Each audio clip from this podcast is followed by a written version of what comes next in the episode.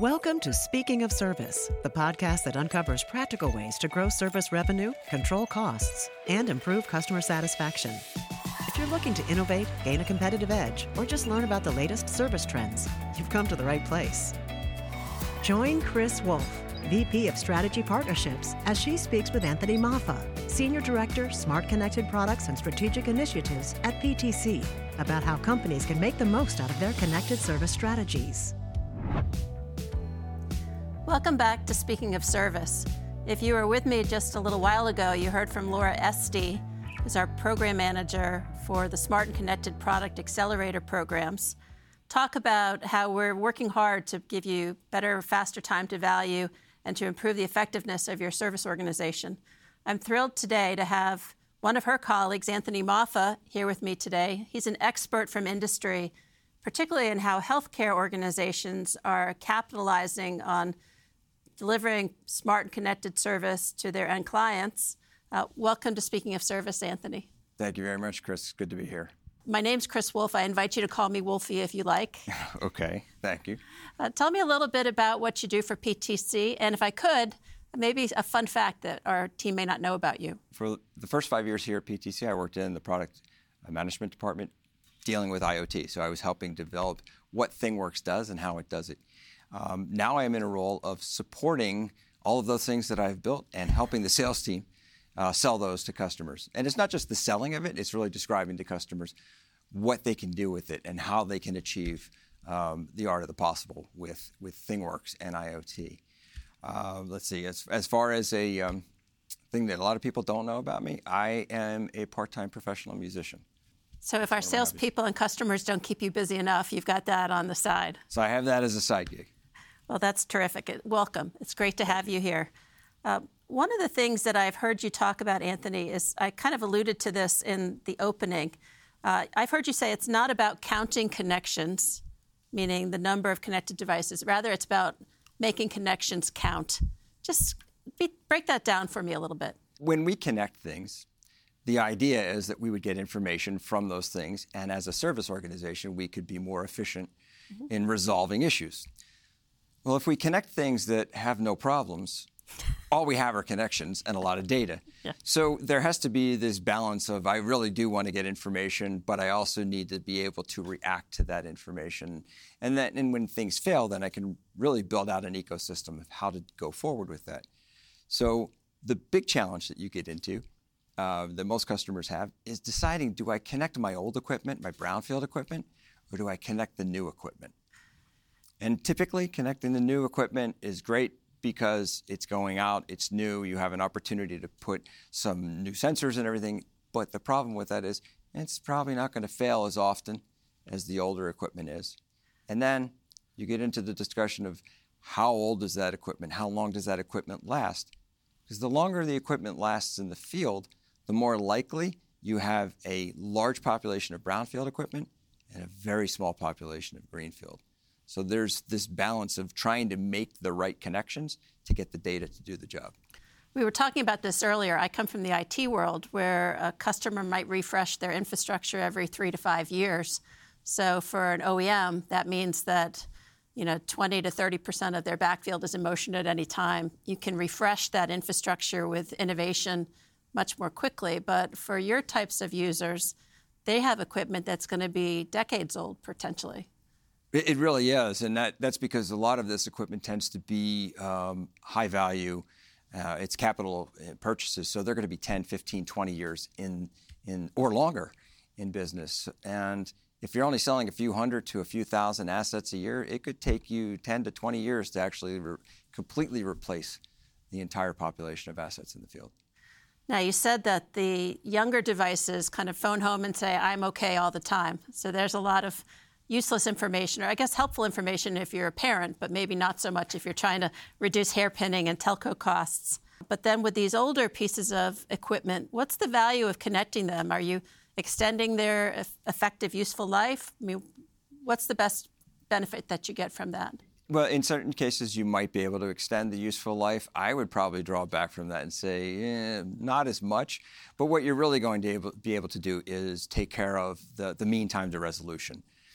And there's three, th- the three R's is mean time to response, mean time to repair, and mean time to resolution. They all matter uh, to customers. You know, how quickly did you get back to me? But the the resolution piece is how can you get somebody from a breakdown back to up and running? And so monitoring this equipment is really helping shorten that timeline, right? Getting them back up and, and running faster.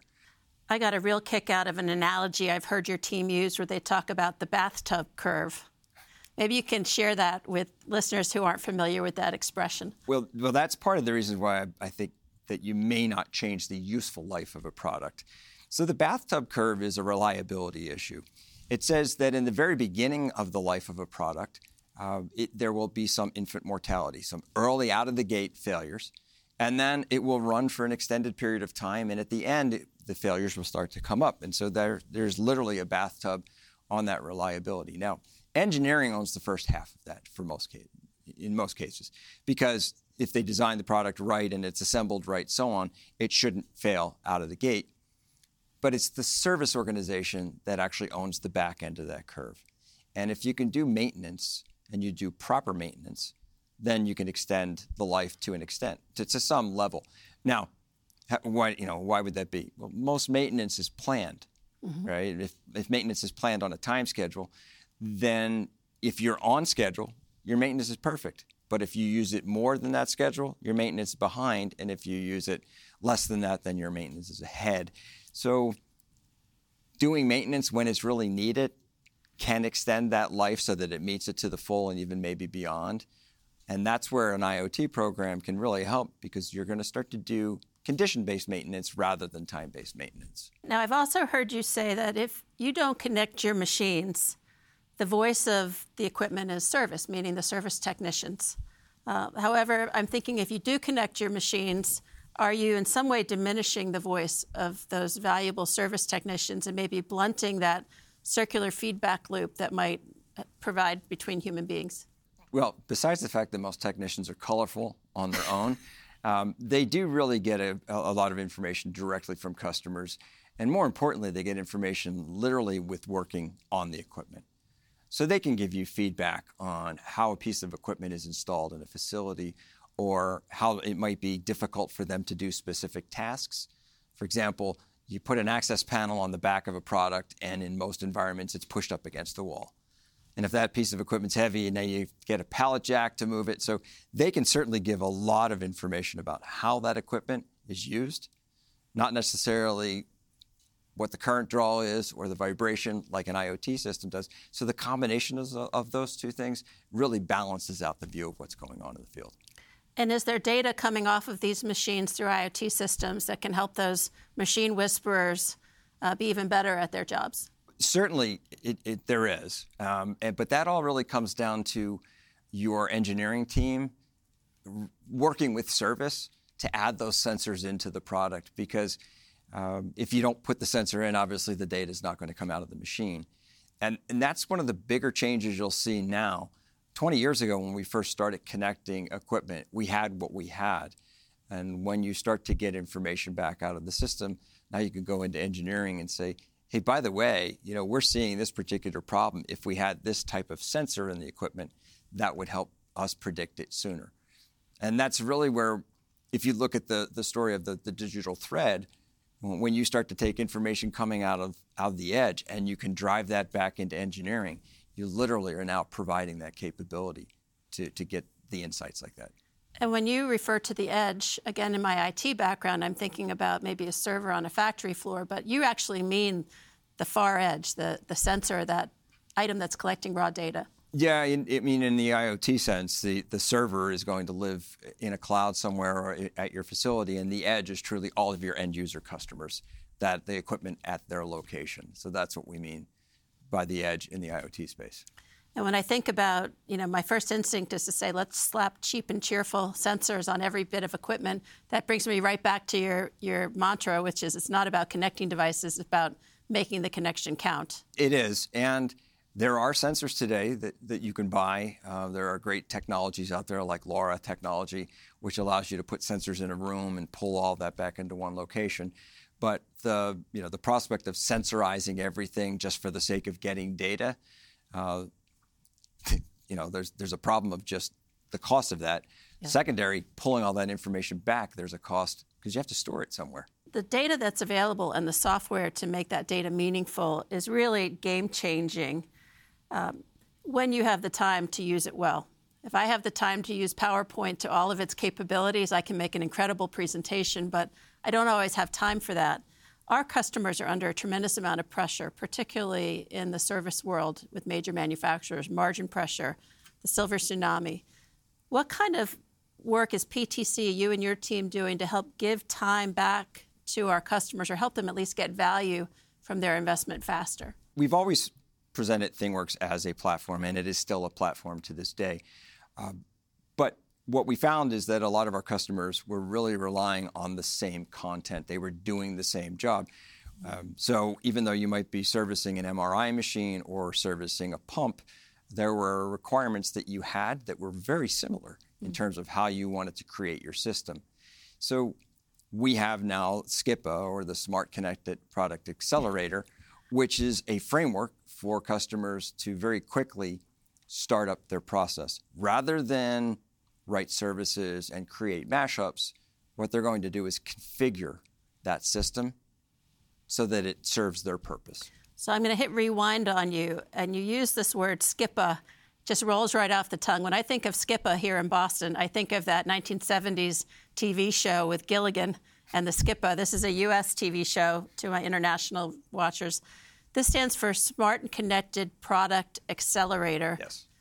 Tell me in layperson's term, what is one of these accelerators? If I used one, how would I know? What will it provide me?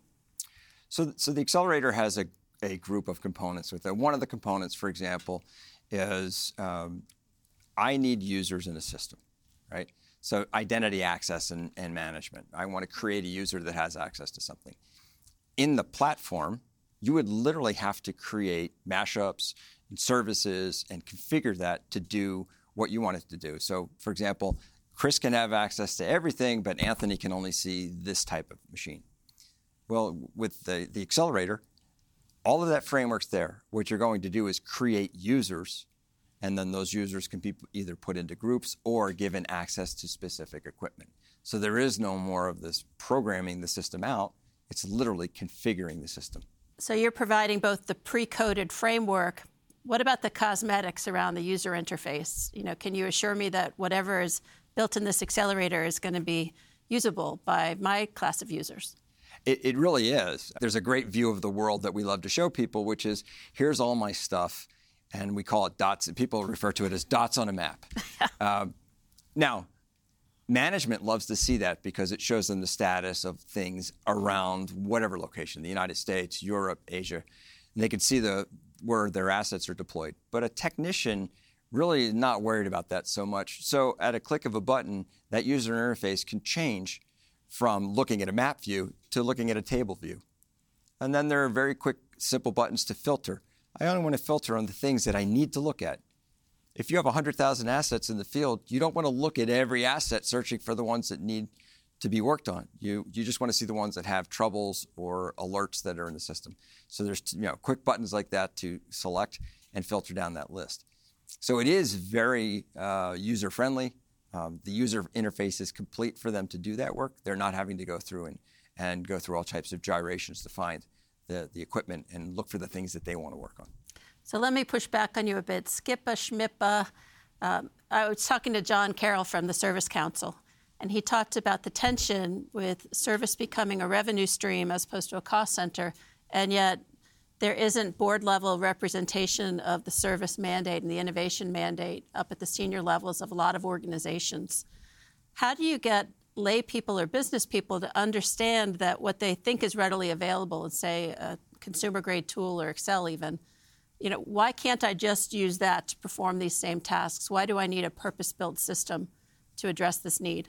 Well, the way I address that with a lot of people is uh, in an organization, did you build your own CRM system? Did you build your own ERP system? Did you build your own MRP or CAD system? And the answer to that is no, we have not built those things. The reason you haven't built those, that's not your core efficacy. That's mm-hmm. not what you do.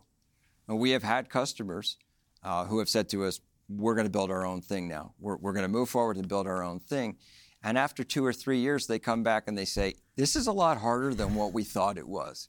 And that's really the, the reason behind this, right? This is what we do. We don't make MRI machines. We don't make um, pumps or compressors or blowers or any of that equipment. But what we do is we make the, the equipment and the software that can monitor those and do it very well. So I guess this comes back to our time to value discussion that it's not about innovating by creating a platform, it's taking a platform and putting it to work for your business against these macroeconomic challenges that we face. I've actually told customers I call this the three to five problem. It's going to take you three to five years at three to five million dollars a year to solve this particular problem. And at that point, you're probably you've bought into this. This is yours forever, right? Um, we were talking earlier about you know kids, and you know our kids are graduating from college, and at some point your kids move out. Well, no, when you build your own software, it never moves out. You have to maintain it forever. You're paying the bills all the time, and that's that's the challenge in, in this environment. And by the way, the world of security has has exploded so much in the last five years that most organizations today are finding just the security alone is, is a daunting task. Absolutely. Uh, I know that our, we have a large installed base of customers who are delighted to hear that we've modernized advancing the use of the Axeda agent that's widely deployed and, and very successful for many customers alongside the modern core server capabilities of ThingWorx. Could you just expand a little bit on that? Sure. Um, and just to delineate, Uh, we have two parts of every product, right? The, Axeda product has an edge or an agent, and it has the server, just like ThingWorx does. The server side of the Axeda system is definitely going to be sunset. Now, as a result of that, we built a very capable interface from the Axeda agent into ThingWorx. And a couple of years ago, we were like, well, you know, the entire Axeda product was going to go, but we realized – that Axeda agent has a lot of capabilities, uh, capabilities that don't exist even today uh, in competitive products. And by that, what I mean is that core agent has the ability to do basic monitoring, remote access, and software content management. So without any development work, again, this is the whole theme of providing more of a solution to the process because we know most, our, most of our service customers do not have R&D personnel on staff. Mm-hmm. So they really can't write software or develop software. They have to either hire a third party or beg, borrow, and steal from engineering to get those people in. So a product like the Axeda Agent affords you the opportunity to get started faster on that edge, just like Skip is providing you the faster approach on the back end. So really, we're trying to compress our time to market for you for, for the customers as quickly to get it as quickly as we can. So I was teasing you earlier that I was going to call you Mr. Accelerator rather than the skipper. Um, tell me a little bit about what uh, smart connected product accelerator roadmaps are looking like in the coming year and then beyond. What's what's the gleam in your eye for the types of time to value we'll be able to enable, and in what ways? Service starts to take on um, a, a different role when you become proactive. So you, you look at a problem and then you start to predict when things are going to happen. And that's that's part one of the next piece, right? Can we get you to the proactive stage? So we'll start to do more work with our analytics team to integrate the analytics component to make you uh, to give you a roadmap to be more proactive. Uh, but there's also other things that that service doesn't quite realize yet, and they'll start to realize that this is good for them. Utilization we typically think of utilization as um, a metric that we, we measure our technicians on, right? Because utilization rate tells me if I have too many technicians or not, te- not enough technicians. There's that Goldilocks zone for that. Well, the same thing happens with equipment. If equipment is being overused, I can tell by a utilization rate. If it's being underused, I can I would really want to you know know that as well. Now, if I if it's underused, I want to go to my customer and know why they're underusing that particular piece of equipment. If it's overused, I want sales to go in and say, you probably need to either get the next version of that or a parallel system in place. So it really provides now a revenue stream for you. A, understand why people are not using it, or B, help sales bring in new product into the system. I know you're going to be um, a person who's highly sought after at LiveWorks coming up in May. What are the types of questions you're hoping that people will ask you? And what types of interviews are you looking to conduct while you're there having lunch or circulating with our clients? You know, I, I, would have thought by this time that people would be asking for the second, third, fourth generation products. But what I'm hearing still within industry, and I was just at a, a meeting a few weeks ago uh, for the MedDev world, for services in MedDev, and people are still having issues with connectivity. It, it's not that they don't know how to get data out of their machine, it's that they're having these conversations with the IT department. And, and the challenge, of course, is that let's say that you're a med dev manufacturer, you have 5,000 hospitals in the United States. Now, there are some consortiums or IDCs that have come together, so maybe you only have to talk to 3,500 IT departments to get your equipment connected, and, and that's, a, that's a challenge for them. So I know that's been a pervasive question. Um, and so now that I look at what we've done in the smart connected products world to say, let's you know, solutionize the edge, let's solutionize the back end. We have some work ahead of us now to help solutionize the answer or the conversation with the IT department so we can really streamline this whole process all the way through. But that's what I'm anticipating is going to be coming up as a conversation set this. Well, if you're planning to attend LiveWorx, particularly if you're in a highly regulated or privacy concerning industry, look for Anthony and maybe get a birds of a feather group together at a table to discuss how could we bottoms up accelerate this ability to resolve the fears and concerns of the IT organizations while we continue to improve the customer experience, the effectiveness, and frankly, the cost effectiveness of the service we deliver. Anthony, I'll toss to you for the last word. I've been very pleased with the opportunities I've been given here at PTC, and I'm really happy to see as a, as a business where we have been headed with this, the support that we are giving our customers. Uh, and I'm really hoping that people understand right now. I, I would have thought 20 years ago, I thought I was the last person to get into IoT. And I'm realizing right now there is a large opportunity for people to really change their businesses and this is this is the time to do it. So please come to us, talk to us. More than happy to share what we know about this process, about deploying these systems, and hope to see you at LiveWorx. Hope to see you at LiveWorx. Thank you, everybody. Thanks for listening to the Speaking of Service podcast, brought to you by PTC. If you enjoyed this episode, please subscribe wherever you get your podcasts and leave a rating or review. And be sure to check out other episodes to hear new perspectives on improving life for aftermarket professionals, service teams, and the customers they support.